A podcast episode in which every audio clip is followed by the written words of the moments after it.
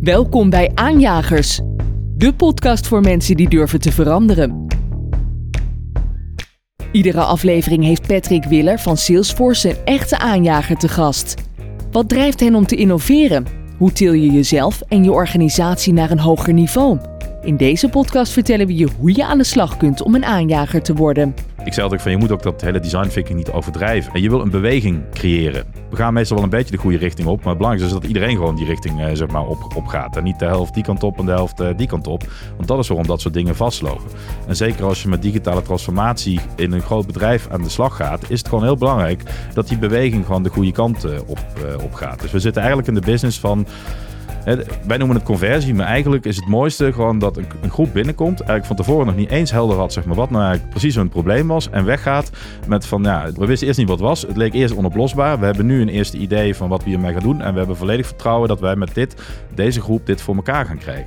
Deze aflevering hebben we Huub Waterval te gast. Als CEO van Nextview helpt hij bedrijven met innoveren door te kijken door een human design lens. Welkom lieve luisteraars bij uh, weer een nieuwe aflevering van uh, Aanjagers. En uh, ja, Bob, waar gaan we het vandaag eigenlijk over hebben? Ja, hoi Patrick, ja, vandaag gaan we het met een bijzondere gast hebben over design-led consultancy. Dat is een hele mond vol. Maar Patrick, wat heb jij met dat onderwerp? Ja, nou daar heb ik wel wat mee. Ik denk dan eigenlijk meer aan design thinking. als we het over design-led consultancy hebben, dat is denk ik het onderliggende thematiek. En uh, dat is iets waar ik wel heel erg op aanga. Ik vind dat hele fascinerende mindsets. Uh, en de manier hoe ik het, zal ik het kort houden, hoe ik daar eigenlijk naar kijk, is dat je bij design thinking eigenlijk uh, veel meer aandacht besteedt aan het empathische deel van wat een bepaalde groep mensen of een consument nu nodig heeft. En daar allerlei instrumenten voor gebruikt om dat goed te doen, zodat je niet direct naar een oplossing gaat, maar een veel betere, weloverwogen oplossing bereikt. Dat je eigenlijk veel beter nadenkt over de job to be done. En nou kijk ik je aan en dan ben ik aan het uitleggen. Maar ik denk dat ik uh, eigenlijk onze gast moet introduceren, want die weet daar veel meer van. En ik heb ook vrij veel van deze heer geleerd. Bij ons aan tafel, Huub Waterval. Welkom. Welkom. Ja, superleuk man dat ik er mag zijn. Ja, gezellig dat je er bent. En uh, ja, nou, ik heb inderdaad echt heel veel geleerd over het gebied van, uh, van design thinking. Van Nextview, van jou persoonlijk, van je team. Um, dus daar gaan we het uh, zeker vandaag uh, over hebben. Maar voordat we daar uh, induiken, um, vertel eens wat over jezelf. Hoe, hoe introduceer jij jezelf op een verjaardag, Huub? Nou, dat ik Huub Waterval ben. Net 44 geworden, eergisteren. Gefeliciteerd. In, in het centrum van Europa woon, het mooie Maastricht. Um, en uh, ja, dat is het dan een beetje. Ja, dat Maastricht hebben we wel meteen mogen meemaken. Want dit was wel onze eerste gast die meteen met een, uh, met een vlaai aan kwam zetten. Hint, dit is, dit is voor de volgende. Ja, ja ik wil het net zeggen, Patrick, inderdaad.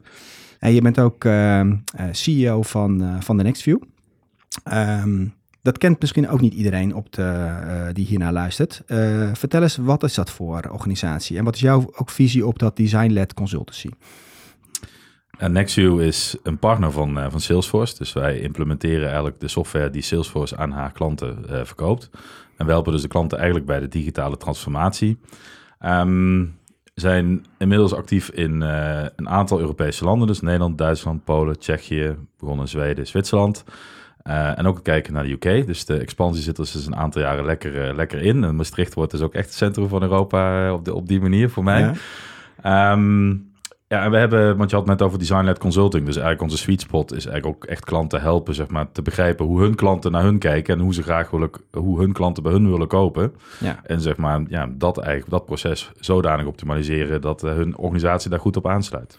En wat maakt uh, jullie nou anders in jullie approach ten opzichte van de gemiddelde uh, ja, consultancybedrijf? Dat design-led stukje, dat is echt iets unieks wat jullie doen, hè?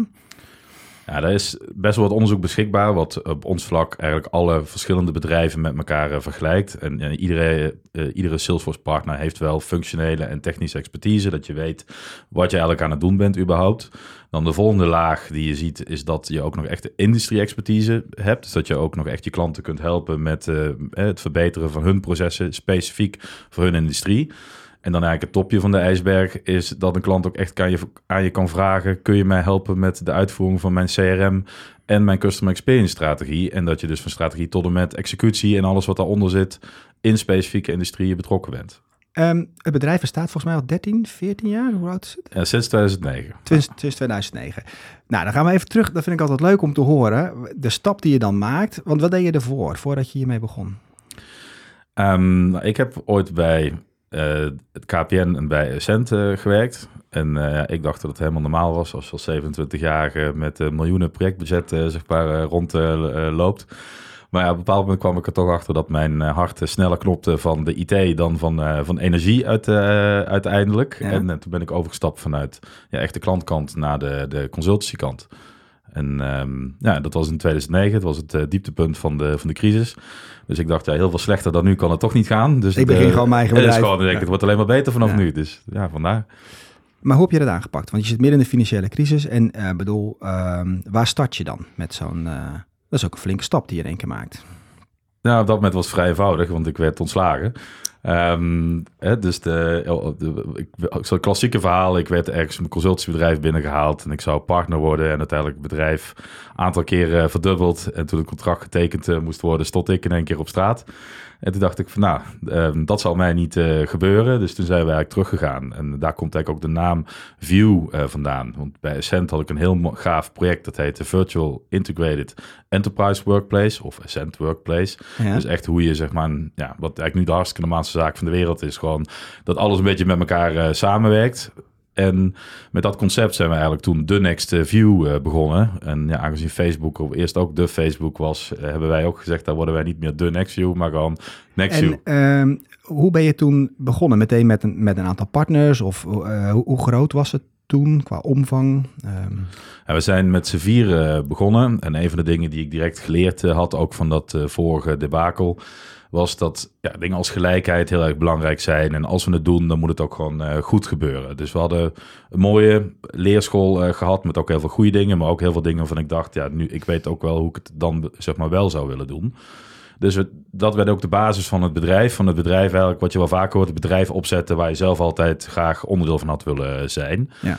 Ehm, en eigenlijk die principes zijn er nog steeds. Dus dat is wel, eh, wel mooi. En daar hebben we ook de hele cult- cultuur als het ware omheen gebouwd. En, en, en werk je dan in die tijd eh, vanuit je, je auto? eh, of werk je dan alleen vanuit huis? Of, of heb je, ben je meteen een kantoorpand ingetrokken? Hoe, eh, hoe, heb je, hoe heb je dat verder opgestart? Maar ik had eh, net een maand voordat ik ontslagen word een nieuw huis gekocht. Dus dat was ook nog eh, redelijk spannend. Om het even leuk te maken. Dus ik heb eh, nog wel eh, nog even genoeg tijd gehad om thuis eh, nog wat te klussen. Maar ook th- thuis over allerlei dingen na te denken. Maar we zijn begonnen ehm, als partner van, eh, van SAP. En toen dacht ik, nou, als je dat doet, dan moet je gewoon daar echt recht tegenover gaan zitten. Want je moet dicht bij je partner zitten. Dus ja, ik kan natuurlijk een Maastricht kantoor kunnen oprichten. Maar daar gebeurt niet zo heel veel. Dus dat werd eh, eh, in Den Bosch tegenover SAP. En daar was een verdieping die stond eh, helemaal leeg. Ik geloof het was iets van 400 vierkante meters. Anti-kraak.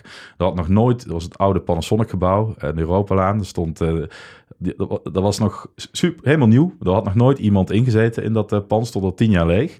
Ja, ik ben gewoon op allerlei faillissementsveilingen toen ehm, eh, ja, vloertegels gaan kopen, meubilair. De, trendhopper in Tilburg ging failliet. Dus wij alle servies, alle lampen, gewoon alles wat we konden meenemen, zeg maar, daar gewoon eh, ingeladen voor een prikkie. Ja, na een jaar kwam die verhuurder een keer kijken, zeg maar. En Die dacht van, ja, maar dit is ook niet de bedoeling voor 500 euro per maand. Ehm, dus toen moesten we daar weer vertrekken. En toen zijn we uiteindelijk nog dichter, eh, zeg maar, opgeschoven. Dus we zijn oorspronkelijk in Den Bosch gestart. En dat Ja. is ook waarom nu nog iedereen, als ze bij ons vijf jaar aan dienst eh, zijn, dan krijg je een, een, bronzen, een bronzen bossenbol van Jan de Groot.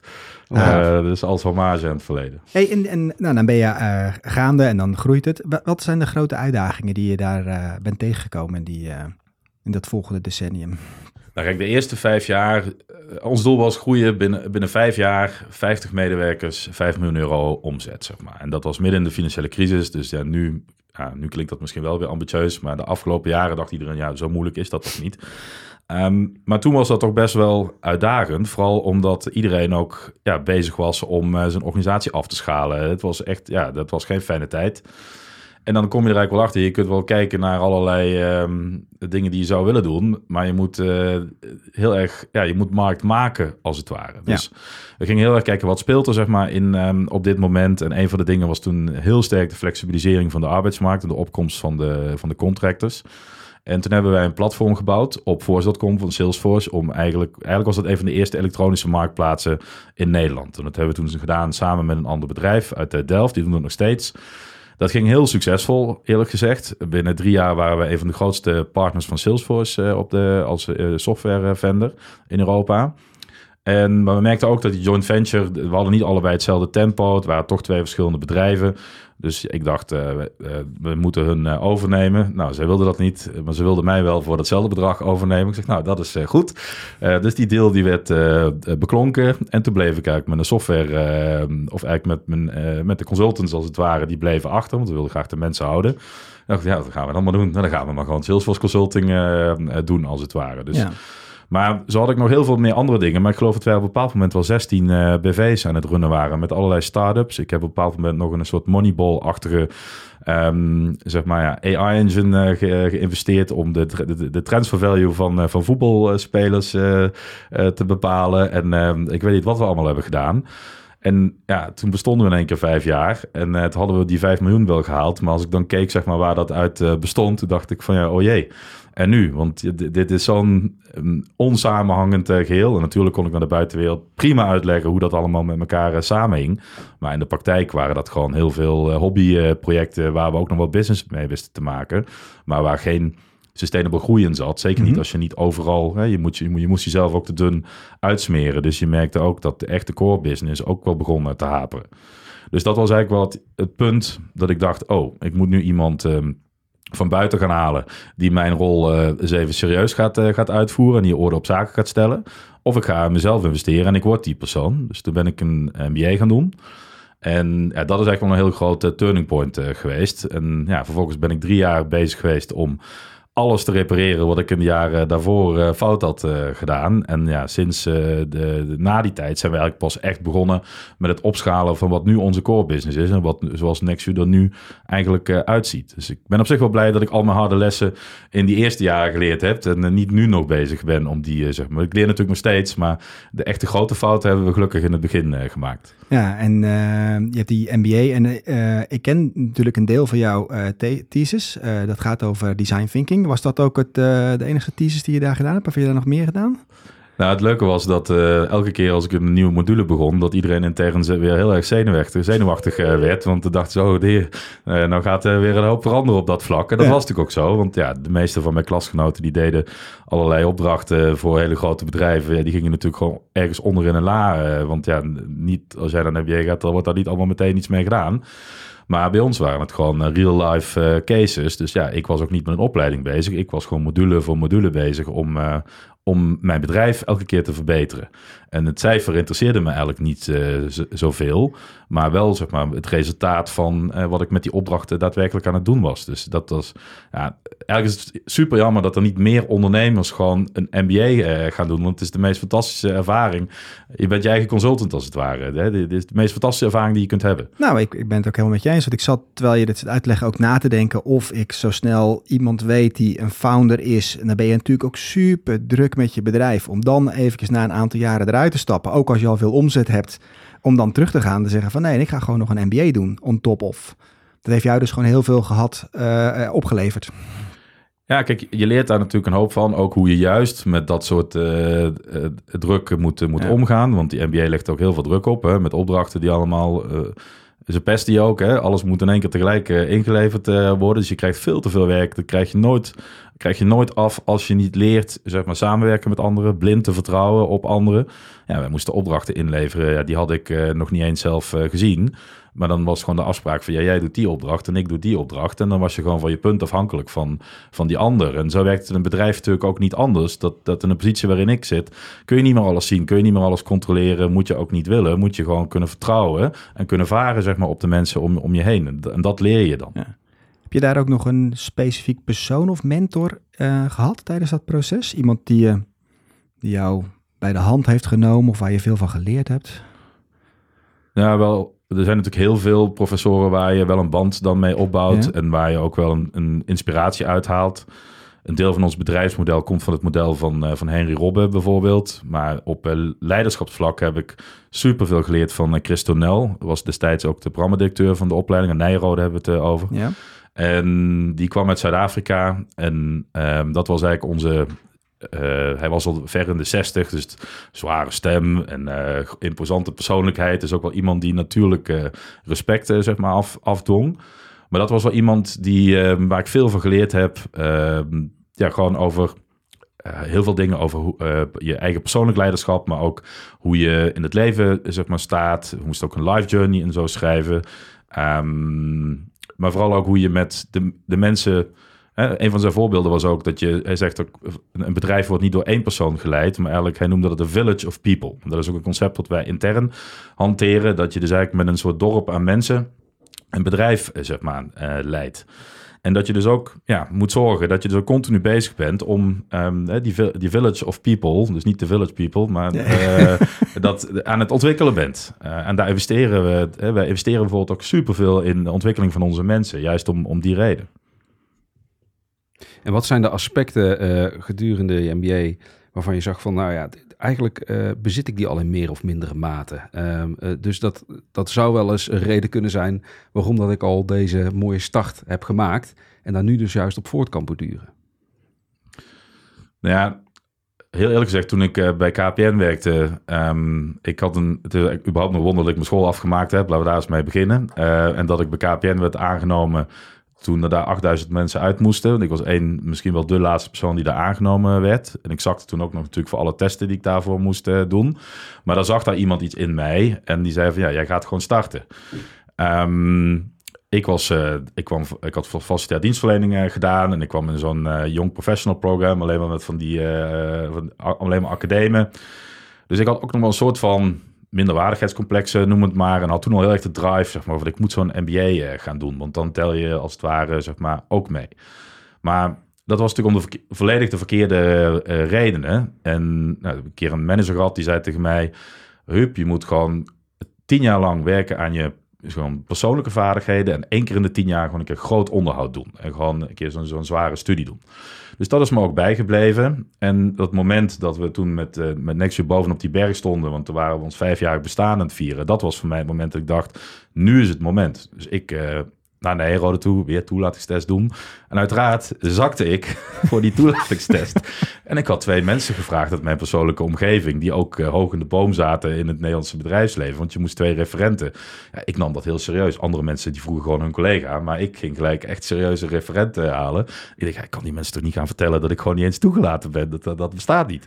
Dus uh, ik weer een brief schrijven naar Nijro. Ik denk echt dat het uh, zeg maar kan. of dat ik het kan. En toen kwam ook die programmacoördinator uh, naar me toe zei, dat was ons eigenlijk al lang uh, zeg maar, duidelijk. Um, maar dit is gewoon een indicatie dat je staat 20 uur per week voor. En sommige mensen doen dat met 4 uur, maar jij hebt gewoon die 20 uur uh, zeg maar, nodig. Dus ja, wat voor mij een leidraad is geweest, dat ik gewoon elke week had ik een agenda. En um, het maakte niet uit wat ik deed, als ik maar 20 uur per week ermee bezig was. Want dat was voor mij een soort van de KPI. Dan weet ik, zeg maar, als ik dat doe, elke week, dan zeg maar, kom ik er ook uit. En uiteindelijk slaagde ik als uh, zeg maar, uh, een van de top 5 van de. het had niet veel geschild. Ik was zelfs cum zeg maar, nog, nog geslaagd, bij wijze van spreken. Niet omdat ik dat wilde, maar omdat het gewoon om mijn bedrijf ging en ik alles zeg maar, zo serieus nam. Dus wat ik ook wel kreeg was de feedback van ja, weet je, heel veel mensen doen eigenlijk deze MBA om te komen, zeg maar, waar jij nu al zeg maar bent. Hè? Dus, dus het is ook een soort tra transformatie. Want ik begeleid ook nog veel van die executive MBA-klassen. Ehm, uh, die komen ook heel vaak bij ons nog een design thinking center, waar we dan van alles uitleggen over ondernemerschap, maar ook design thinking en ik ook mijn persoonlijke verhaal daar ook kan vertellen. Um, en dan vertel ik ook tegen iedereen: je kunt die MBA doorlopen en als een soort inspanningsverplichting, omdat je het graag op je cv wil, uh, wil zetten. Dat kan, en dat kan een goede reden zijn. Maar het is uiteindelijk hoeveel je daarin stopt en de transformatie die je doormaakt, zeg maar, waar je uiteindelijk ook zeg maar, uitkomt. Dus uh, dat zijn allemaal wel dingen die ik uh, daar ook, zeg maar, gewoon wel... Ja, het heeft eigenlijk best wel veel bijgedragen aan waar ik nu, waar ik nu sta. Dus eigenlijk die, die, die drijf van ik wil die MBA achter mijn naam, uh, die is eigenlijk veranderd in ik wil gewoon uh, mezelf als persoon uh, ontwikkelen. Ik wil mijn bedrijf ook ontwikkelen.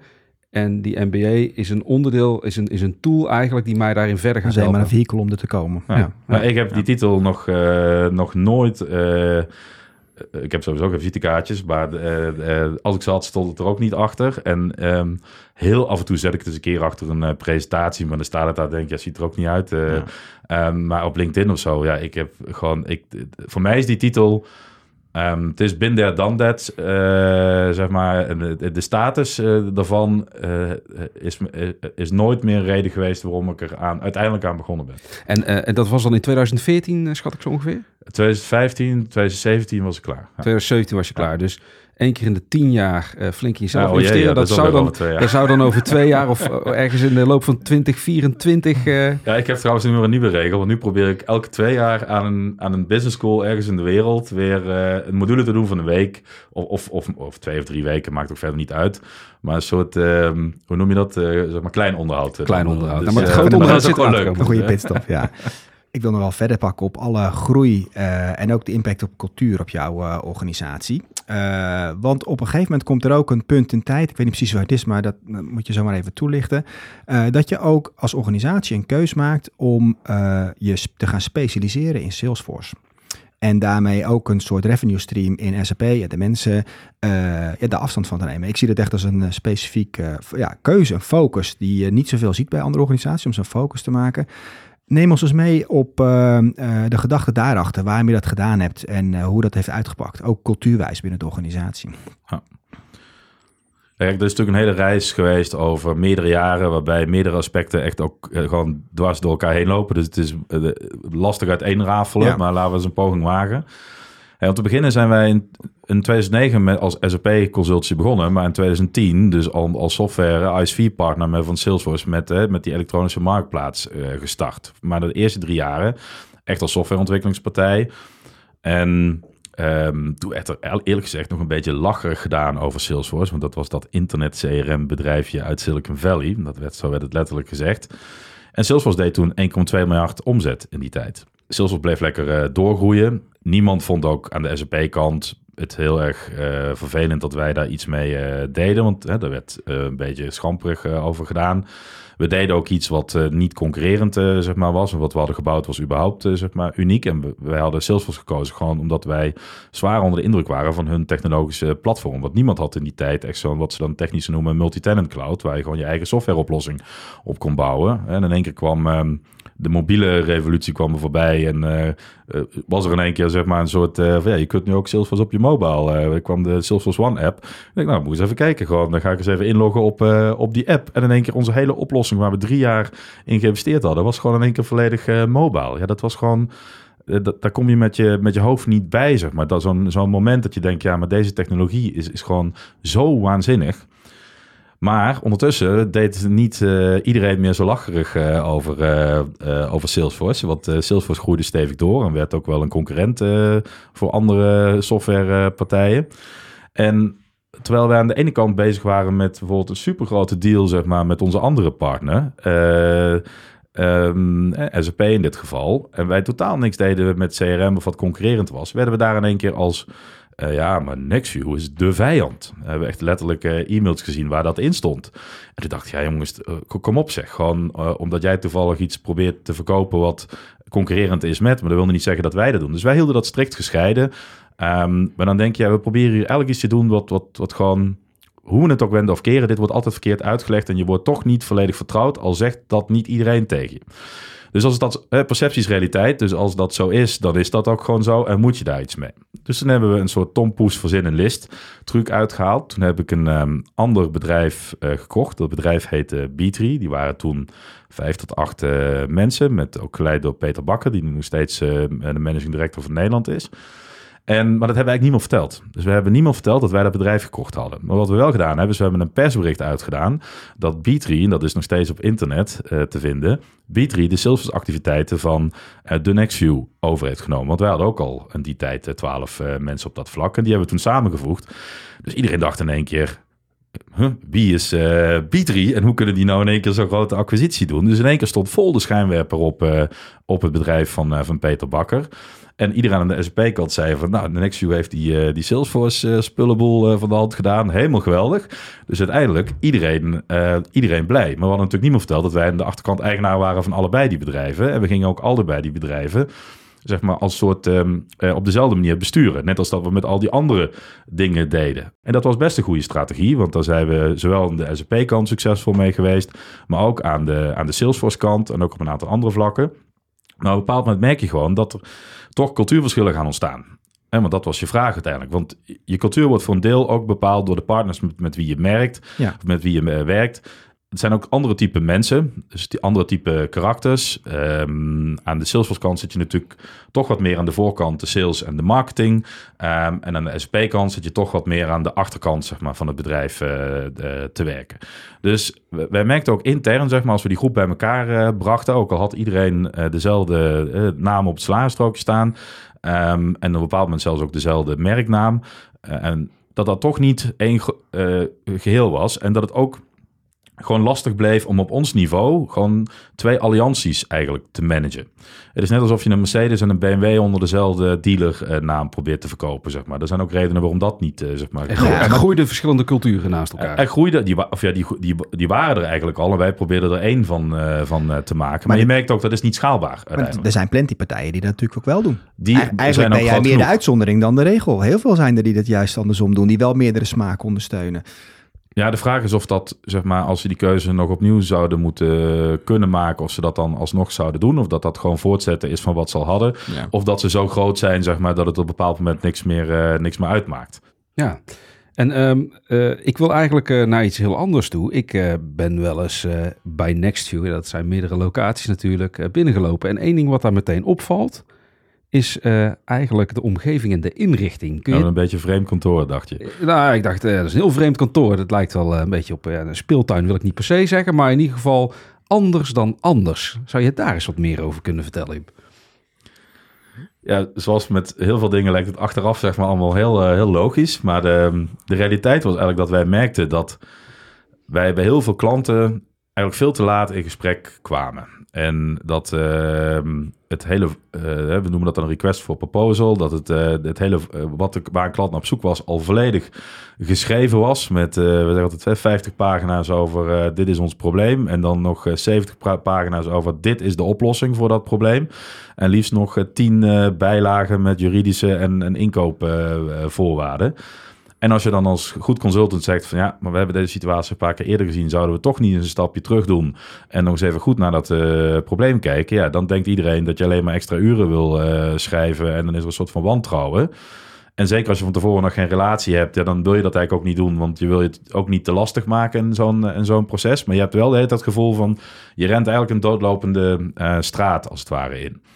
Dus zijn we gaan nadenken van nou, hoe kunnen we dat nou eh, voorkomen? En een van de, hè, wij, deden al veel met design eh, thinking, wat een methode is die al jaren bestaat. Want het wordt al, al, al sinds de 30, 40 jaar ingezet op met name product design. En als je dat gaat inzetten, zeg maar, om ook diensten te ontwerpen, dan noem je dat service design. En eigenlijk is het niet veel anders dan het gewoon ontwerpen van dienstverlening. Even heel simpel gezegd. Ehm, dat werkte, zeg maar, moi, moi. Eh, en op een bepaald moment dachten we ja, maar wat als we nou eens een soort separate omgeving zouden gaan inrichten in ons kantoor. Eh, en ik heb me toen laten inspireren ehm, door een aantal dingen. Want laat ik eerst vertellen dat, eh, dat toen kwam ook een beetje de, de experience, zeg maar, eh, kwam een beetje op. Want iets wat je beleeft, dat blijf je bij. En iets wat je verteld wordt, dat vergeet je. En dus ik dacht, ik, ik ga gewoon eens op inspiratie eh, safari, hoorde ik eh, van Steven van Belgium. Eh, heb ik gewoon zelf gedaan. Ben ik gewoon bij de Miele geweest, koken. En je gaat koken en dan weet je uiteindelijk wat voor apparatuur je nodig hebt. Ik ben naar de Heineken Experience geweest. En dat vond ik zo'n fantastisch verhaal. Want het was eerst ooit een museum. Betaalde 2,50 gulden om binnen te komen. Kon je naar wat schilderijen kijken, zeg maar, weer naar buiten. En nu is het, denk ik, op een, op een paar na de best lopende toeristattractie van Amsterdam. Je betaalt 17,50 euro om binnen te komen. Je loopt met 30 euro, zeg maar, merchandise volledig Heineken-nice naar buiten. Ik dacht, nou, degene die dat bedacht heeft, Ja. daar moet ik eens mee gaan praten.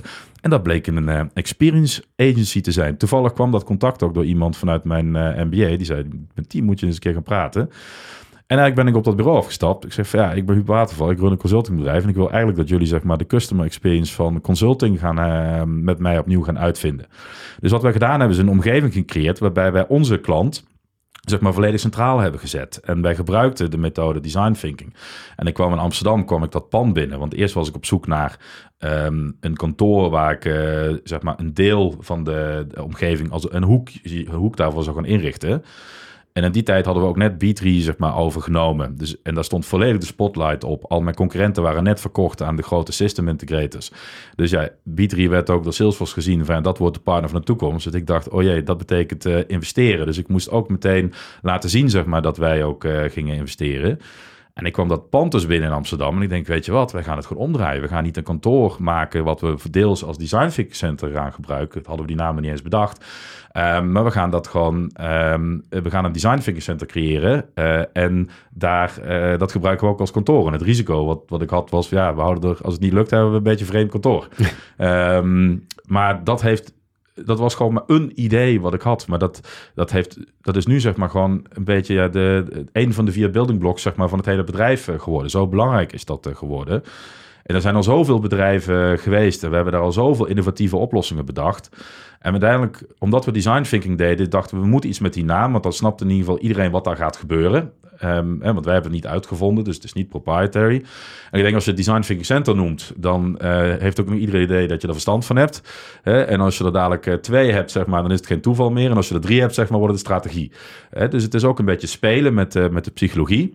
Maar wat we daar eigenlijk doen, is gewoon het maximale uit groepen halen. Want wij geloven dat alle kennis al in groepen zit. Dat wij niet als consultant onze klanten de, de tijd hoeven te vertellen. Um, maar dat we gewoon vooral moeten zorgen dat we die kennis uh, eruit halen. En vooral ook zorgen dat dat in het voortrekt gebeurt. Dus heel goed graven. Nou, wat proberen we hier nu eigenlijk op te lossen? En zorgen ook dat we het daar met elkaar over eens worden. Zodat je tenminste gewoon de juiste oplossing voor het juiste probleem zeg maar, aan het realiseren bent. Want wij waren altijd het beste in het vinden van de juiste oplossing voor meestal het verkeerde probleem. En juist investeren in dat voortraject, dus wat mensen in IT echt heel erg oncomfortabel vinden. Want als het over IT gaat, weet meteen iedereen wat de oplossing is. Dus daar willen we ook met z'n allen zo snel mogelijk naartoe rennen. En ja, doordat je dan zoveel investeert in zo'n omgeving, zoveel investeert in je methodes, in het team daaromheen, dat geeft ook aan, aan onze klanten het juiste vertrouwen dat we ook weten wat we doen en dat het ook succesvol zeg maar, is. Maar het zou ook voor de, uh, de klant kunnen betekenen dat ze zelf intern terug naar een tekentafel moeten. Uh, ik ben uh, bij een aantal van, de, van die sessies geweest, ook met, uh, met klanten. Um, en dan verbaast het me altijd, ja, eigenlijk, eigenlijk verbaas ik me er al niet meer over, dat in heel veel bedrijven, organisaties, um, iedereen een eigen belang heeft en iedere afdeling een eigen belang heeft. En ze van elkaar vaak ook niet eens weten precies ja. waar ze mee bezig zijn. En dat komt ook tijdens het design thinking komt dat ook naar boven toe. Hè? Dus het, is ook, het kan ook confronterend zijn voor jullie klanten naar elkaar toe om te kijken welke richting willen we nu eigenlijk op. Nou, kijk, de meeste van die sessies zijn altijd wel, daar heb je altijd wel een paar uh, breakthroughs. Zeg maar. Dus um, ik vind zelf, kijk, ik, ik, natuurlijk, ik, ik heb ook best wel wat achtergrond in design thinking. Ik heb overigens nog nooit één sessie gefaciliteerd. Lijkt me ook zeker geen goed idee dat ik dat ga doen. Ik heb er ook totaal geen geduld voor. Maar we hebben gelukkig mensen die dat heel goed uh, zeg maar kunnen. Ik zei altijd van, je moet ook dat hele design thinking niet overdrijven. Waar het eigenlijk om, om gaat, is dat je gewoon die groepen mensen...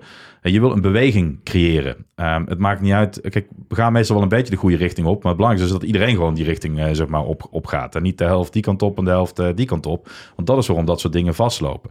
En zeker als je met digitale transformatie in een groot bedrijf aan de slag gaat, is het gewoon heel belangrijk dat die beweging gewoon de goede kant uh, op, op gaat. Dus we zitten eigenlijk in de business van wij noemen het conversie, maar eigenlijk is het mooiste gewoon dat een, een, groep binnenkomt, eigenlijk van tevoren nog niet eens helder had, zeg maar, wat nou eigenlijk precies hun probleem was, en weggaat met van, ja, het leek eerst onoplosbaar. We wisten eerst niet wat het was, het leek eerst onoplosbaar. We hebben nu een eerste idee van wat we hiermee gaan doen, en we hebben volledig vertrouwen dat wij met dit, deze groep, dit voor elkaar gaan krijgen. Ja. Dus wij vertellen onze nieuwe klanten ook vaak van, weet je, laten we het niet over praten. Het is een beetje Cruyffiaans van, hè, als je het ziet, dan begrijp je het. Investeer dan een uur van je tijd. Kom een keer bij ons langs. En dan geef ik vaak ook wat we noemen de VIP-tour. En het, wat die, die klant vertelt altijd precies hetzelfde. Van, Huub, vergeet waarvoor ik hier was. Um, dit en dit en dit zijn mijn, eigenlijk mijn echte problemen. En ik denk eraan om die en die en die personen daarbij te betrekken. Hoe kun je mij daarbij helpen? Weet je, en dat is uiteindelijk ook wat gewoon uh, wat wij doen. Dus wij moeten, uh, dat is de hulpvraag. En dat is ook voor ons het juiste aan, uh, aanknopingspunt om met onze klanten aan de slag te gaan en na te denken van, hey, wie zouden we daar nou bij moeten betrekken? Um, het eerste wat we natuurlijk gaan vertellen is van, ja, maar we willen eigenlijk ook jouw klanten daarbij hebben. Want al die mensen die vertellen dat ze weten, zeg maar, wat jouw klanten, zeg maar, doen, die moeten we gelijk ertussen uithalen. Van, breng nou gewoon één of twee klanten ook in die sessie. Ja. Of één of twee partners. Die outside interview, die is pas echt confronterend. of laat je managers nou eens een keer die customer journey uitbeelden. Eh, en daarom doen we het ook in een afgeschermde, neutrale zeg maar, omgeving. Hè? Het is geen car wash waar je doorheen gaat en dat je weet, er staat altijd een box eh, licenties of een, of een bus consultant zeg maar, te wachten. Het is een veilige omgeving, want wij zeggen altijd van ja, als er duurbetaalde managers met Lego spelen zijn, ziet dat er aan de achterkant ook echt uit hè, als duurbetaalde managers die met Lego spelen zijn. Dus je wil dat ook niet in een, um, in een vergaderzaal uh, intern ergens doen. Dat moet ook een omgeving zijn waar iedereen zich op zijn gemak voelt waar er vertrouwen zeg maar, ontstaat. Want dan pas gaan mensen zich eigenlijk ook openstellen. En ook ja, luisteren naar andermans uh, meningen. En samen zeg maar, tot nieuwe inzichten zeg maar, komen. Dat is wat daar gebeurt. En je bent nu ook een. Uh, je hebt onlangs er eentje geopend in Frankfurt ook, hè? Nog een derde centrum, zei je. Ja, dankjewel. Dat is mijn nummer één hoofdpijndossier. Ik hoorde gisteren dat we weer problemen met de vergunning hebben. Dus ik ben inmiddels al drie jaar bezig om dat uh, zeg maar te openen. En ik ben intern het lachertje uh, geworden, want ik durf geen datum meer te noemen. Maar we zijn drie jaar geleden daar gestart. En toen kwam corona natuurlijk. Ja. Um, dus toen uh, hebben we dat even moeten uitstellen. We zijn vorig jaar uh, begonnen. Toen kreeg onze aannemer het uh, niet meer uh, voor elkaar in verband met mensen en, en, materialen. En nu zijn we voor de derde keer. we zijn nu echt. De sloopkogel is er nu doorheen. Dus we gaan in. wat, wat zal het zijn? Laat ik heel voorzichtig zijn. Oktober.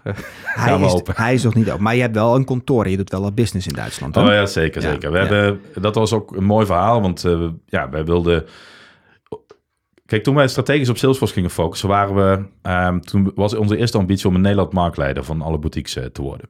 Nou, als je zoiets voorneemt, dan kan dat plan gelijk uh, de la in, want meestal die realisatie loopt bij ons dan ook gelijk uh, zeg maar op. En toen gingen we nog eens een keer verder kijken. En we dachten van ja, maar laten we nou eens verder onze horizon leggen. Wat is nou de volgende stap voor ons? En dan zegt iedereen België. Maar eigenlijk, als je logisch nadenkt, Duitsland is vier keer zo groot, uh, qua, vijf keer zo groot qua GDP als, uh, als Nederland. Loopt qua internet, uh, digitale transformatie, zeg maar, ook loopt Nederland nog een stukje voor. Dus we hebben ook iets te bieden aan die, aan die klanten. We hebben op sommige vlakken gewoon meer, meer ervaring.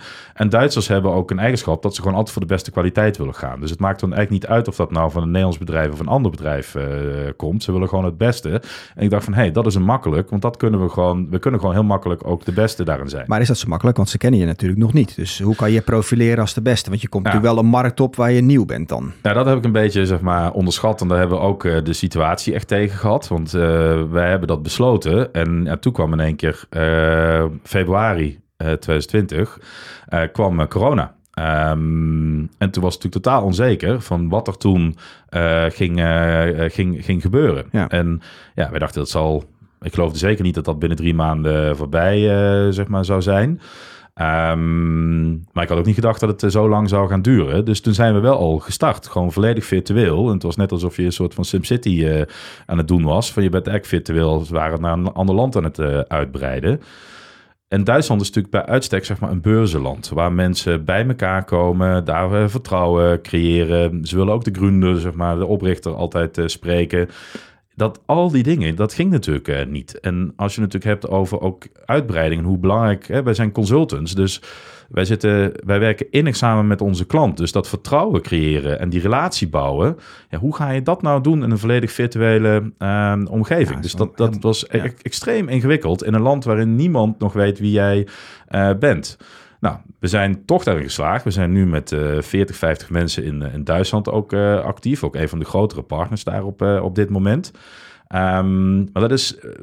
Eigenlijk merken we, we zeggen het gaat eigenlijk nu pas beginnen. We hebben gewoon het goed gedaan de afgelopen jaren. Maar nu kunnen we onszelf weer gewoon, kunnen we ons weer laten zien. En dat moeten we ook. En, en nu kunnen we ook gaan doorpakken. Want onze ambitie is uiteindelijk om gewoon een van de grootste boutiques, eigenlijk dezelfde positie die we in Nederland hebben, willen we in Duitsland ook graag hebben. Het zijn van het alternatief voor Accenture, voor Deloitte en noem ze allemaal maar op. Want dat is het niveau waar wij op zitten. Waar ik ook wel uh, heel erg nieuwsgierig naar ben. Je bent eigenlijk organisch aan het groeien in Duitsland. Maar je hebt in Oost-Europa ook een bedrijf overgenomen. Moza? Ja. Um, waarom heb je niet iets overgenomen in uh, Duitsland? Wat, welke strategie ligt erachter? En, en, en als je een, wat werkt er nou beter? In één keer een, uh, een, een bedrijf overnemen of iets organisch opbouwen? Wat, hoe reflecteer je daarop?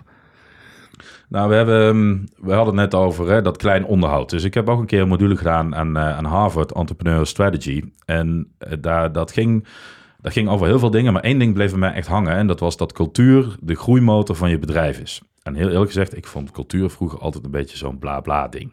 Ehm, maar daar leerde ik echt zeg maar wat met cultuur uh, bedoeld werd. En dat je eigenlijk gewoon je cultuur moet institutionaliseren. En dat als je dat kunt, dat je dan ook een soort platform uh, creëert wat je kunt opschalen.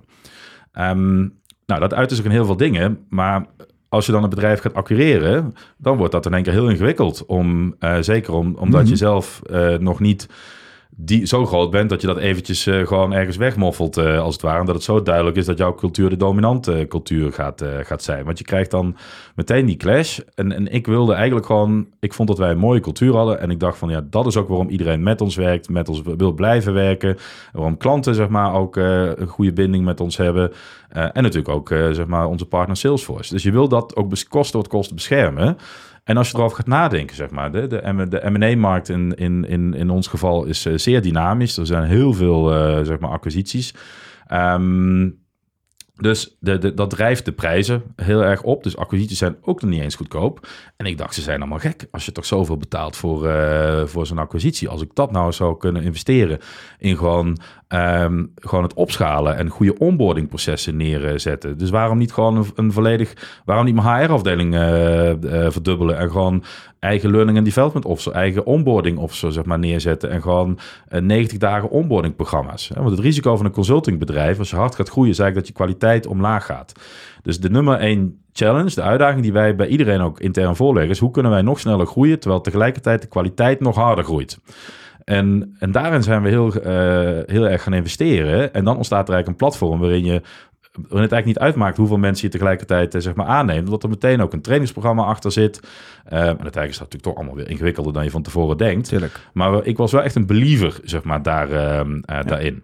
Nou, nu met die acquisitie wat we recent in Oost-Europa gedaan hebben, dat was ook omdat daar de, de markt qua talent zeg maar, veel voorradiger is dan die, dan, dan, die in Duitsland en Nederland is. Er wordt wel gezegd, het is een war for talent. Nou, eerlijk gezegd, ik, hebben nooit echt problemen gehad, zeg maar, om, um, om mensen te, aan te nemen. We hebben, echt uh, honderden sollicitanten, zeg maar, uh, per jaar. Dus ik, ik denk, als je gewoon een sterk merk hebt, dat er altijd mensen zijn die bij jou willen werken. Maar als je heel nog sneller wil opschalen, dan, dan is dat in Oost-Europa, zeg maar, echt een mega, is daar een mega potentie. zeker ook als het om meer technische expertise, zeg maar, gaat. Nou, dat deed zich daar een kans voor. En eerlijk gezegd ben ik daar ook een beetje teruggekomen zeg maar, op, organische, op het voordeel van organische groei. Want we merkten door die acquisitie ben je meteen een business. Dat bedrijf heeft klanten, dat bedrijf heeft netwerk um, uh, en heeft een naam. Uh, en dat is wat wij in Duitsland misten. Dat bouwen van dat merk, zeg maar, om dat vertrouwen te wekken. zeg maar, dat is hetgene wat echt zeg maar, de boel um, ja, het niet, niet tegenhoudt. We hebben het gewoon goed gedaan. Ja. Maar uiteindelijk, er zit meer, nog meer potentieel. En dat is een, een, een, belangrijke balans om te bewaken. Dus wij zijn nu ook in Zweden bezig. Hebben we besloten, gaan we organisch doen. En in Zwitserland, zeg maar, gaan we ook organisch doen. Um, dus we bekijken gewoon per ma markt voor wat werkt het beste. Nou, je legt het heel duidelijk uit, die voor- en nadelen van allebei de situaties. Hoe is het nou met het cultuuraspect dan? Wat je net vertelde, wat het voordeel was van in Duitsland met de acquisitie van uh, wat je in Oost-Europa hebt gedaan. Hoe gaat het met die cultuur van die mensen? Kan je ze goed integreren? Zijn ze het echt next viewers? Nou, we, we zijn vorig jaar voor de zesde keer um, Great Place to Work geworden in Nederland. Voor de eerste keer in Duitsland, pas twee jaar na de oprichting, wat echt waanzinnig is. En er zit één vraag in dat, um, in dat onderzoek. Dat is van waarom is Nextview volgens jou zeg maar, een, uh, een great place to work? En nou, ik denk dat uh, 60% van alle antwoorden is vanwege alle andere collega's. Gewoon de geweldige mensen die hier werken. En alle 30% van alle antwoorden wordt nog eens een keer aangevuld zeg maar, met, uh, vanwege de cultuur. Dus op basis daarvan kun je zeggen dat mensen dat echt wel voelen. En met die acquisitie in Oost-Europa, kijk, wij zijn ook zo klein geweest. Dus we weten precies welke problemen je op, uh, op dat niveau ervaart. En wij waren een beetje, zeg maar, de grote broer die al die, uh, zeg maar, dingen al opgelost had. Natuurlijk wisten ze niet wat voor problemen wij, wij nu, uh, zeg maar, hebben. Maar voor hun voelden het, zeg maar, als in één keer een mega stap voorwaarts. En voor, voor de mensen is het gewoon heel belangrijk om ook gewoon voor gave klanten en gave projecten, zeg maar, te werken. En wij werken maar voor 25, 30 klanten. En daar hebben we echt langdurige trajecten mee, waar ook meerdere mensen op een eh, team zitten. En onze mensen vinden niks gaver om dan met elkaar daar een, een klus eh, te klaren. En als je dan ook kijkt naar het niveau van die klanten, dan zijn ze in één keer, eh, wij spreken de, van, de, van de hoofdklasse zeg maar naar de Champions League gegaan. Hè? Ja. Of ja, ik ben niet zo goed in voetbal, dus ik gebruik waarschijnlijk de verkeerde eh, klasses. Maar we zijn wel, voor hun is het echt next level zeg maar geworden. Dus eigenlijk, ehm, zowel in Duitsland als ook in Oost-Europa, zeg maar, de, de- als, als er één ding is wat mensen gaaf vinden aan Nexu, is het wel de cultuur. En dat betekent dan ook dat je daar dan fysiek veel aanwezig eh, bent? Ja, daar moet ik mezelf wel continu aan herinneren, want ik ben al heel veel aan het reizen, maar je, je kunt ook niet meer overal zoveel zijn als dat je bijvoorbeeld altijd in Nederland was. Ehm, want daar was je gewoon altijd en altijd zichtbaar. Maar we hebben bijvoorbeeld dit jaar besloten dat ehm, we hebben een maandelijkse management board meeting en die, eh, we hebben nu gezegd die gaat gewoon roleren. En natuurlijk hebben we dan een enorme reisbeweging. We hebben gewoon gezegd, het is gewoon belangrijk dat wij... Elke locatie is voor ons even belangrijk. Dus we gaan van ja, eh, eh, Eindhoven, Amsterdam... we gaan naar Frankfurt, we gaan naar München, we gaan naar Hamburg... we gaan naar Praag, we gaan naar Krakau, naar Lublin. Dus we gaan al die, eh, al die kantoren hebben we gewoon ingepland op de jaarkalender... om ons daar te laten zien. Nou, ik zit volgende week in Stockholm, ik ben in Zurich... en dus ik ben elke week wel ergens in het buitenland, zeg maar. Maar dan nog kun je natuurlijk nog steeds niet zoveel... eh, je kunt niet overal tegelijk, eh, zeg maar, meer... eh, Nee, jij, bent- jij, jij bent ook niet in je eentje de cultuur van Nextview. Nee, maar heel veel mensen, ik denk dat ook ehm, onze sales, hè, dus onze chief commercial officer, Onno, zeg maar, die, die denkt dat hij meer in Duitsland is dan dat hij in Nederland is, bij wijze van spreken. Ehm, en we proberen juist wel heel dichtbij onze mensen overal te zijn. Maar dat hoeft natuurlijk niet altijd fysiek, want er zijn, ehm, ja, er zijn zoveel van die dingen intern die wij doen, zeg maar, om mensen bij elkaar te brengen. Maar wat je nu ziet is van ja, je wordt zo groot en we willen altijd hè, one company, one team. Dat ja, wanneer ga je, wat, wat ga je nog lokaal doen en wat ga je centraal eh, zeg maar doen? Want ook ja, mensen vinden het ook fijn om dingen gewoon in het land eh, zelf zeg maar eh, te doen. Dus dat zijn wel interessante vraagstukken ook waar je tegenaan loopt. Van hoeveel ja, sta je toe klinkt eh, zo gek, maar wat is nou het ideale design zeg maar van eh, wat je wil lokaal wil doen in een land versus wat je als heel team wil doen? Een ander ding wat, eh, we het nog niet over gehad hebben, waar jij ook eh, volgens mij in gelooft, tenminste dat lees ik af van het feit dat jullie Certified B Corporation zijn, dat je in eh, plastic fishing zit, plastic whale, en ook Maas cleanup doet. Heb je wat met water trouwens? Is dat iets bijzonders? Het schoonhouden van het water? Ja, nou, het zou, het zou ja, op een bepaald moment dan ben je ervan, dan zit je erop. Hè? Ja, Dus, maar ja. het is eigenlijk meer, meer toeval. Maar je had het er straks over de, die, die professor die mij inspireerde. En Ja. eigenlijk moeten alle credits naar hem toe. Ehm, want één ding wat ik vergat te vertellen is dat hij kwam op een bepaald moment een onderzoek op te proppen van eh Raisi Sodia. En dat, dat was uit een boek dat heette Firms of Endearment. En ehm, nou, iedereen kent dat boek, denk ik wel, van Jim Collins, eh, Good to Great, over die, die 15 bedrijven, of nee, het waren meerdere bedrijven, maar over een periode van 15 jaar gingen die op een bepaald moment al- eh, iedereen outperformen. Ja, fantastisch boek. Maar er was één groep nieuwe bedrijven die al die good to great companies nog verder ging outperformen. En dat waren die firms of endearment. Dan heb je het over bedrijven als Ben Jerry, maar ook als eh, Patagonia.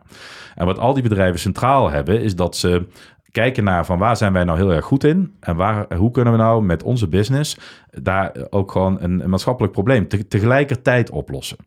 Hè, dus, en iedereen heeft natuurlijk wel zijn mond vol over eh, CSR en allemaal eh, dat soort dingen. En eh, we gaan natuurlijk allemaal in het weekend vrijwilligerswerk doen, speeltuintjes verven, met, met, met oudere mensen lopen. En dan het liefst nog de corporate social media crew zeg maar erachteraan. En je ziet dat, mee. dat de Ja. rapportage zeg maar, meer kost dan wat er uiteindelijk zeg maar, gewoon ge- geleverd wordt. Ehm, maar ik dacht, wat als we dat nou eens echt anders doen? En dan zijn er ook nog verschillende modellen in de wereld waarmee je zo'n die, al die problemen kunt oplossen.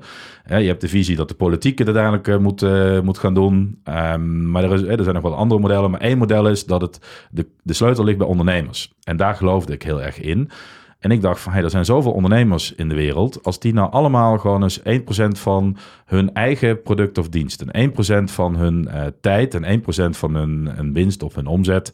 zeg maar, zouden besteden aan dat soort eh, zaken. Hè. En dat is nu de, de eh 1% eh, pledge... Eh, in die tijd weet ik niet of die er al was, maar dat, eh, daar kwam het niet vandaan. Maar er is een keurmerk daarvoor. Want het probleem is natuurlijk dat iedereen zegt dat ze daar van alles Ja. eh, aan doen.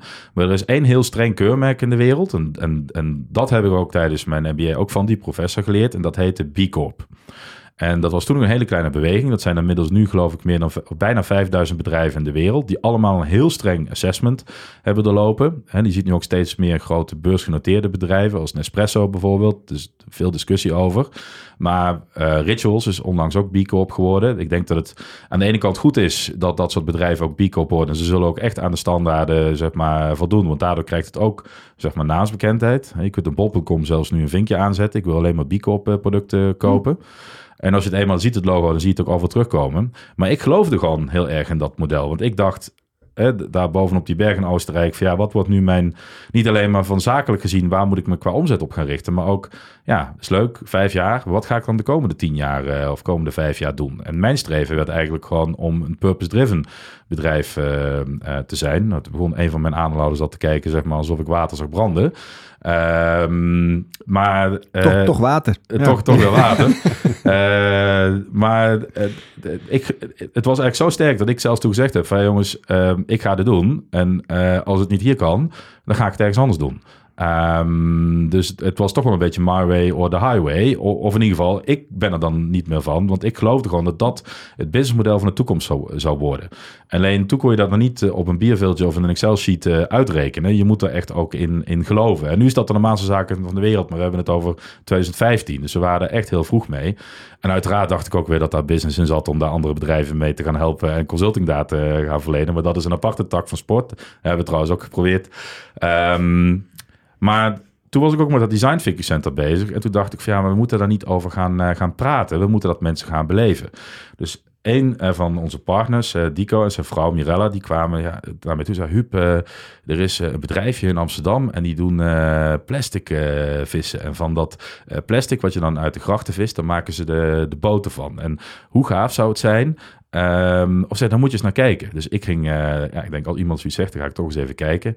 Ja, en toen dacht ik van, hoe gaaf zou het zijn als wij onze klanten zeg maar ophalen met een boot. Eh, vooral zeggen, eh, we halen je op aan de achterkant van het Centraal Station. We komen om half negen. Ehm, en het eerste wat, eh, wat klanten dan denken is, ja, als ik niet op tijd ben, eh, dan heb ik... Dan missen ze de boot. Ex- exact. Ehm, nou, probeer jij maar eens een vergadering te beleggen in Amsterdam Centrum, half negen, zeg maar, 's ochtends. Nou, tegen de tijd dat half elf is, ben je blij dat je kunt beginnen. Ja. Nou, wij beginnen allemaal zeg maar op tijd. Dan geven we iedereen een schepnet. Nou, wat voor die sessies natuurlijk belangrijk is, is als, als je baas naast je staat met een schepnet, dan is de democratie in zo'n groep zeg maar, vrij snel aanwezig. We vissen dat plastic uit de, de grachten. Iedereen denkt van ja, dat is gek. Wij betalen hier eh, een, eh, voor een workshop. We staan hier eh, afval uit de grachten te vissen. Ehm, zeg maar, eh, en ze maken daar opnieuw weer waarde eh, van. En wat er eigenlijk gebeurt is dat iedereen denkt... hé, hey, dat is gek. Eh, zouden wij ook niet eens naar onze eigen business moeten kijken... hoe wij het eh, beter kunnen doen? Kijk, en dat is natuurlijk een fantastisch punt. Want dat is het, het aangrijpingspunt. Hè? Want die mensen stappen uiteindelijk gewoon met het bootje... bij ons voor de deur eh, uit. En dan start de workshop. Dus we hoeven geen energize te doen. We moeten mensen afkoelen, bij wijze van spreken. Ja, we hebben het ook wel eens gedaan dat we met de schepnet het ijs moesten stuk breken. Want we doen het gewoon, eh, gewoon met, met, met elk weer. Maar daar is wel iets zeg maar, begonnen. En we zijn eigenlijk al best wel lang zoekend geweest van hoe kunnen wij dat nou in onze eigen ehm, zeg maar, eh, bedrijfscultuur integreren. Om ook niet zo'n bedrijf, hè, want je wil voorkomen dat je zo'n bedrijf wordt eh, wat, alleen, wat het alleen maar als uithangbord gebruikt. Dus de eerste jaar hebben wij ook nooit op onze website gezet dat wij B Corp waren, omdat ik me juist wilde afzetten tegen al die bedrijven die ermee te koop eh, liepen. Ja. Nu snappen we dat als je dat niet vertelt, dat je ook geen andere mensen inspireert en die beweging ook niet, niet groeit. Nou, zijn we ook allerlei projecten gaan doen. Ehm, we hebben ook met stichtingen gewerkt, die ehm, eh, Design eh, Week at School, die eh, heel succesvol, een van onze medewerkers met zijn vrouw, die, het is zelfs zo succesvol dat ze inmiddels allebei ontslag hebben genomen van hun baan en nu zeg maar fulltime die stichting draaien. Ik geloof dat ze tegen de 25.000 schoolkinderen al geleerd hebben hoe design thinking zeg maar werkt. Ehm, maar eh, ja, met, Plastic Wheel zijn we ondertussen ook doorgegaan. En we zijn aandeelhouder daarin in, in geworden. Hebben ze ons gevraagd of wij ook investeerder wilden worden. Nou, ik vond dat een super grote eer. Maar een bepaald moment zat ik wel in Maastricht aan de keukentafel. En toen dacht ik van ja, doe ik dat allemaal eh, in Amsterdam? En, ehm, maar waarom zouden we dat niet hier in Maastricht eh, moeten doen? Plastic Wheel was ook al ondertussen van die tafels eh, gaan maken. Eh, helemaal van gerecycled eh, plastic. Super mooie boardroomtafels. Echt high quality design. Er was laatst ook een expositie over in de stedelijk. Ehm, en die tafel die staat eigenlijk bij grote multinationals, maar onder andere ook bij DSM. Eh, en toen we die tafel daar gingen afleveren, toen zei Dimitri de Vrees ook, ja, we zouden eigenlijk hier meer in de buurt moeten doen. En op een bepaald moment kreeg ik een telefoontje eh, van Camille Oostwegel van de Oostwegel groep, de, de hotels. Dus zei ik van, ja, gek dat we hier niks meer in de buurt te doen. Nou, toen ging ook nog eens een keer eh, iemand bellen naar Amsterdam. Van, ja, kunnen we niet een keer in Maastricht gaan plastic vissen? En ik dacht, nou is het genoeg. Ehm, weet je, als als ondernemer één keer iets hoort, zeg maar, denk je, hey, dat is interessant. Twee keer, zeg maar, dan denk je, is geen toeval. Derde keer denk je gewoon, er is latente behoefte, hier is business. Ja. Dus wat wij gingen, dus bepaalde dacht, ja, maar hier plastic vissen in Maastricht, dat is toch niet zo, eh, dat is geen ambitie. Ehm, dus heb ik de landkaart erbij gepakt. Ik dacht, hey, die Maas die loopt van IJsden tot, eh, tot Kuik, tot de Mokerhei, gelijknamige carnavalsliedje. En ik, we gaan gewoon eh, die, die, ehm, die, die Maas gewoon schoonmaken. Dus ik, mijn oude buurvrouw belde, die, die werkt bij waterschap. Zei, dit en dit is het idee, doe je mee? Ehm en zei, nou, Huub, er is binnenkort een conferentie. En er komen alle waterorganisaties bij elkaar. Kom maar eens even gewoon luisteren. Nou, daar was ik niet zo goed in. Ja, eerst wel luisteren. Maar eh, daar zaten alleen maar, eh, zeg maar, baat, mensen, eh, vrijwilligers, maar mensen die met water bezig zijn. Dan hadden zo'n Mentimeter. Moest je invullen van, Ja. van wie ben je? En er was ergens een heel dun streepje, dat was bedrijfsleven. En ik was de enige. Ehm, er waren 300 mensen in de zaal. Dus ik stond op een bepaald moment op. En ik zei, ja, ik ben die ene. Ehm, ik zeg, maar waarom nodigen jullie het bedrijfsleven hier niet bij uit? En wat er eigenlijk ontstond, was gewoon tumult. Eh, want iedereen dacht van, ja nee, bedrijfsleven, dat is eh, of je bent de schuldige, eh, zeg maar, of ze komen, willen alleen maar onze subsidies inpikken, of nog allerlei andere redenen. Maar dat, je merkt gewoon een enorme, zeg maar, aversie. Maar het idee dat er heel veel bedrijven zijn die uit intrinsieke motivatie mee willen helpen, zeg maar, dat, probleem op te lossen. En dat daar gewoon power en, en geld en, en, en weet, slagkracht zit, dat dat leefde helemaal niet. En, dus, en terwijl, terwijl ik dat betoog daar hield, kwam er een journalistenzaal binnen. En die belde mij in één keer de dag erna op. En die zei, kun je me dat verhaal nog eens vertellen? Ja, en toen stond er in één keer een heel groot, eh, pagina groot artikel in de krant. Van, ja, in één dag de Maas plastic vrij. En toen dacht ik, oké, nou heb ik echt weer een keer te grote mond gehad. Eh, maar toen was er ook geen weg terug meer. Nee. Dus toen zijn we gaan nadenken van hoe kunnen we dat opzetten. Ja, en inmiddels is dit de grootste... eh, heet het de Maas Cleanup. Eh hebben we nu voor het derde jaar eh, hebben we nu vier keer een hele grote cleanup georganiseerd. We hebben de vrijwilligers die allemaal heel gefragmenteerd waren bij elkaar gebracht. Nu bedrijven aan vrijwilligersgroepen eh, gekoppeld. We hebben een petitie naar Den Haag gebracht om ook eh, de Maas een juridische status te geven, zodat er een voogd eh, zeg maar komt, waarbij we weer jongeren hebben betrokken en juristen hebben betrokken om dat probleem uit te werken. Allemaal bedrijven die dat belangeloos hebben gedaan. Hè? Dus hoe kun je nou als advocatenkantoor een bijdrage leveren? In dit geval was dat Bol Sanders aan zeg maar, het oplossen van zo'n eh, zo'n Maas, hè, zo, zo- de vervuilingen van Maas.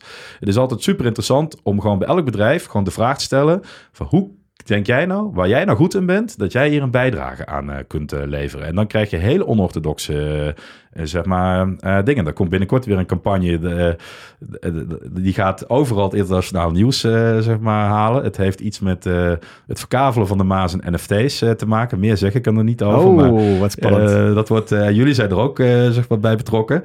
Dus dat wordt wel super gaaf iets. Maar ik vind het dan... Kijk, wij gaan dat probleem niet zeg maar, oplossen. Maar het feit dat je... Dat iedereen... De Maas Cleanup is zo'n instituut in Limburg... dat zelfs toen de overstromingen waren... Rijkswaterstaat en Natuurmonumenten... en allemaal belden ze op... of wij alsjeblieft de cleanups konden co- eh, coördineren. Dus dat, terwijl iedereen het gewoon erbij doet. Hè? Dus, en, en hoe gaan die clean-ups heel praktisch? Dat zijn gewoon echt mensen die gewoon daadwerkelijk aan de slag zijn. Hè? Met handen uit de mouwen daar. eh, Ja, sowieso.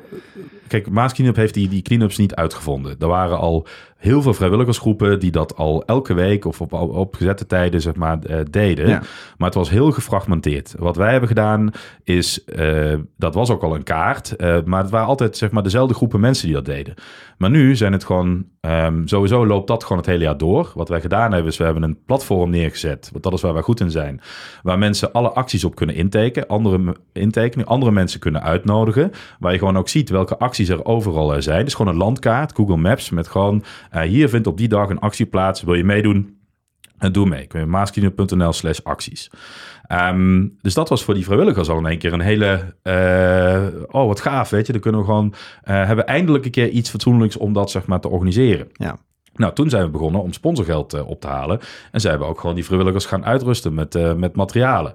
Ehm, nou, toen hebben we gezegd, we gaan op één dag, eerst in eerste instantie met World Cleanup Day, eh, gewoon een hele grote actie eh, neerzetten. Nou, wat wij doen is gewoon alle abris in eh, Limburg en alle borden langs de snelweg en alle kranten gewoon helemaal vol plakken met blauwe affiches. Eh, die en die datum is het gewoon Maas Cleanup dag. En wat er gebeurt, dan staan er gewoon 5 tot 10.000 mensen met blauwe t-shirts langs de oevers van de Maas, zeg maar gewoon alle rotzooi op te ruimen. Ja, wat je dan doet, is die beweging die je dan op gang brengt. Mensen die hun kinderen meenemen. Dat is zeg maar die, die secundaire effecten die daarvan eh, uitgaan. Al die zaadjes die je plant. En alles wat de, de individuele keuzes die mensen daarna maken in de winkel, thuis met afvalscheiding. Hè, want als geen kind zeg maar van naar huis gaat en dan eh, als alle afval nog in één bak gaat, dan niet tegen zijn ouders gaat zeggen van ja, is dat, kom op, weet je. Dus je begint al, Ja. goed, ik kan er heel veel over zeggen, maar het effect wat daarvan uitgaat is, is gigantisch. Ja, geweldig. Ik vind het echt een heel mooi initiatief, absoluut. Patrick, ik, ik denk dat ik een aanjager hoor praten. In hart en nieren. Ja, nee, dat is wel duidelijk, hè? Ja, dus, eh, dus nog even voor de duidelijkheid. Maascleanup.nl Ja. Ik heb nog één eh, laatste vraag. Ehm, ik ben heel erg geïnteresseerd in jouw toekomst. En Jij noemde al eerder in het gesprek dat je life journeys maakt. Dus je hebt al nagedacht over wat de komende vijf tot tien jaar. Je hebt ook al verteld dat je heel hard wil groeien. Maar eh, wat staat er op die life journey voor de komende vijf jaar? Ja, in mijn geval was de live journey vooral terugkijken en kijken wat je daarvan kunt, eh, kunt leren. Ehm, maar als ik naar de toekomst kijk, dan ben ik elke dag gelukkig met het bedrijf wat ik nu heb en ook met mijn privé- en, en familieleven. En probeer ik eh, ook zo lang mogelijk daar eh, onderdeel van uit eh, te maken. Dus ik schrijf ook elk jaar op de kerstkaart bedankt dat, dat iedereen me nog een jaar getolereerd eh, heeft. Ehm, want ja, kijk, op een bepaald moment zal ik ook een keer misschien ruimte moeten maken, omdat iemand anders eh, het beter kan dan dat ik het kan. En dat ook beter voor iedereen is. Maar ja, ik hoop gewoon zelf nog heel lang onderdeel te mogen uitmaken van de Nextview eh journey. En ik blijf dat ook doen, gewoon omdat ik het leuk vind. En omdat ik denk eh, dat ik, ja, het is een beetje Pipi Langkous, maar we hebben het nooit gedaan en we denken dat we het kunnen. Dus eh, Ja, dat straalt er ook absoluut Ja. vanaf, uh, Huub. Dankjewel.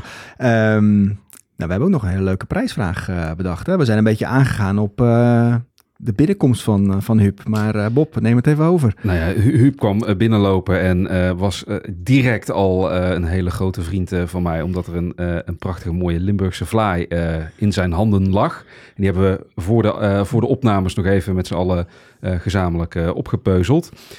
En toen kwamen we eigenlijk op het volgende idee. We hebben een prachtige prijsvraag. En waarom zou dat niet een hele mooie... Ja, Huub, vertel jij het maar. Ja, het is, eh, beste luisteraars, een echte Limburgse fly van Bekkerij Hermans uit Maastricht. En we komen hem eh, persoonlijk bij je afleveren. Is, er, is, er nou, is er nou niet iets leukers dan gewoon een eh, kunnen winnen? Ehm, ik denk het niet. Dus voor iedereen eh, die zich geroepen voelt, dus ook jij, lieve luisteraar, plaats een mooie reactie onder ehm, eigenlijk het bericht van deze aflevering op LinkedIn. En misschien maak jij wel kans op die prachtige Limburgse fly die persoonlijk wordt afgeleverd. De volgende aflevering is deel 1 van een live-opname tijdens het event A New Day for Commerce. Patrick en Bob spraken daar met Jan Baan, CEO van Omoda, en Nicole Lesterhuis van Esprit. Ga voor meer verhalen over echte aanjagers naar salesforce.com/aanjagers.